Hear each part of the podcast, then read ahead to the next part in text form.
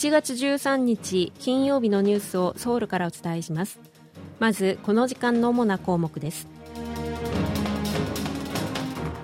韓国と日本の外務大臣が電話で会談し徴用問題に対する韓国政府の解決案について説明が行われたものとみられます。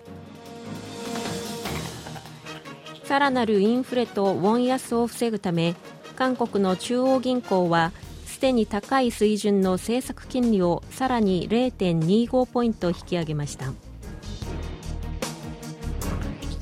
イテウォンの転倒事故を捜査していた特別捜査本部は2ヶ月半にわたる捜査を終了しました。各機関のトップへの追及がなかったことに批判が出ています。今日はこうしたニュースを中心にお伝えします。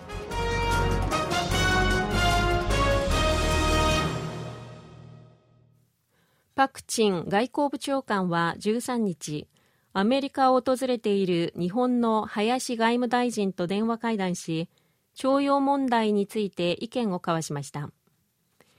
外交部によりますと会談はおよそ15分間にわたって行われ最大の懸案である徴用問題について意見交換し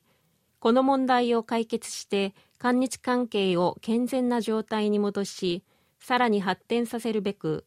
外交当局間の緊密な意思疎通を継続していくことで一致したということです。韓国政府は前日の12日韓国の財団が被告の日本企業の賠償を肩代わりする案を検討していると表明していてパク長官が林外務大臣に韓国側の解決策について説明したものとみられます。電話会談で林外務大臣が韓国政府の案に関して日本政府の立場について言及したか注目されます。韓国の超党派の国会議員で作る韓日議員連盟は13日東京で日韓議員連盟と会合を開きました。徴用訴訟問題についても意見交換が行われた模様です。出席者によりますと日本側が徴用訴訟問題の解決の必要性に言及し、韓国のソ・ヨンギョ議員は、未来志向の韓日関係のためには歴史問題を解決しなければならないと述べたということです。ソ議員はまた、旧日本軍の慰安婦被害者や徴用被害者が受けた苦痛を考え、歴史問題を解決するためには真摯に対話する必要があると述べ、事実上日本側の真摯な謝罪を求めたものとみられています。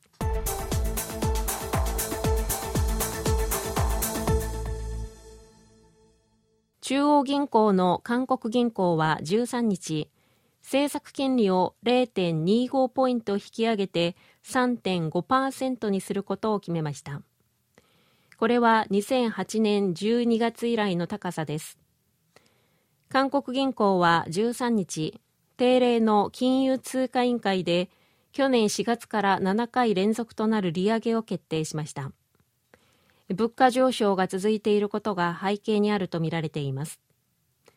消費者物価指数は去年5月以降8ヶ月連続で前の年と比べて5%以上となっています。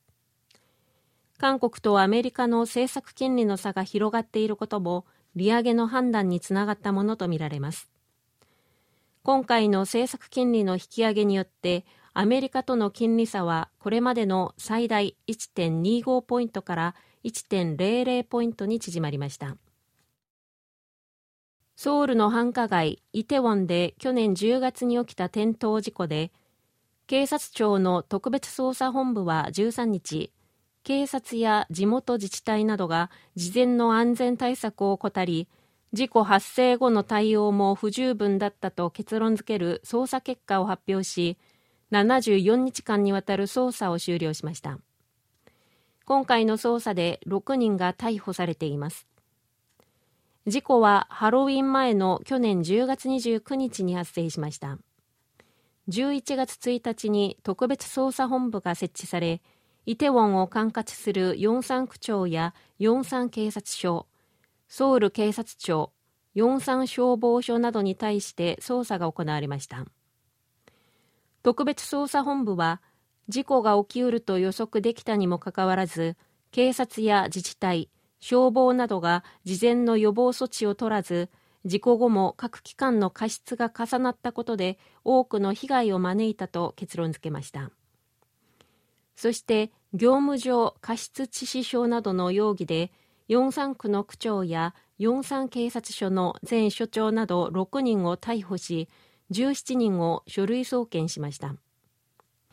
一方行政安全部長官やソウル市長警察庁長ら行政や捜査機関のトップについては人手の危険性に対する具体的な注意義務がないなどし法的責任を問うのが難しいとしています。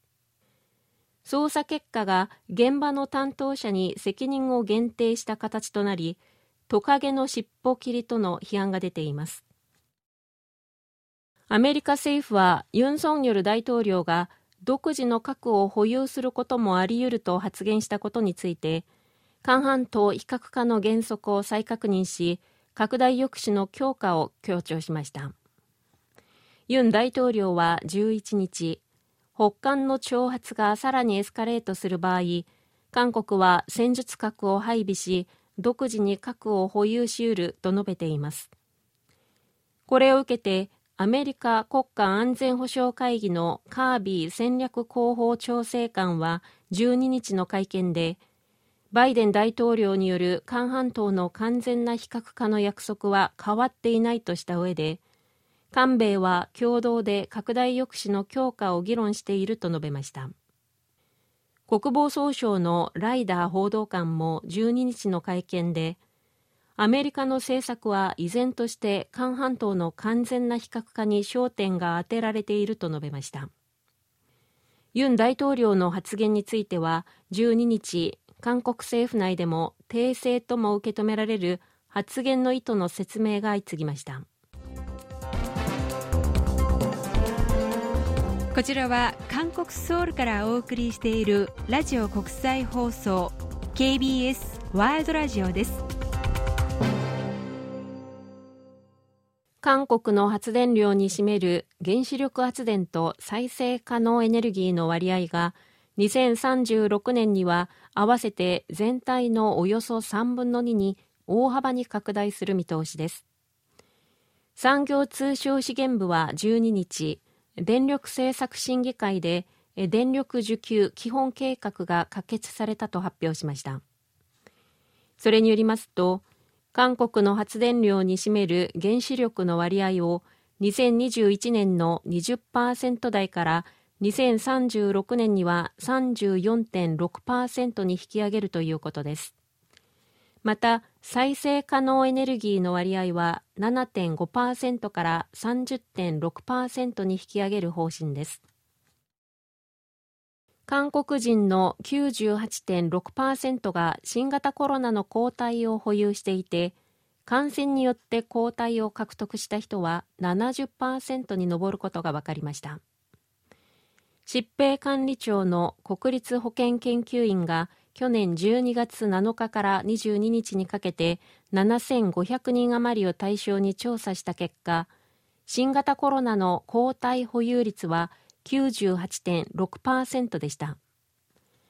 抗体保有率は去年9月に行われた前回の調査での97.6%に比べて1ポイントしか上がっていませんが感染によって抗体を獲得した人は前回の調査に比べて12.8ポイント増えて70%となっています。物価高が続く中ソルラル旧正月のお供え物の費用負担を和らげるため政府は今週末から伝統市場で生鮮食料品を買った場合購入金額の最大30%に相当する商品券を支給することにしました。企画財政部は13日緊急経済時間会議を開き今週末からソルラルまで伝統市場で買い物をした際市場内の加盟店で使える商品券を購入金額の最大30%分もらえるイベントを行うことを決めました。以上、ジョンジョンリンがお伝えしました。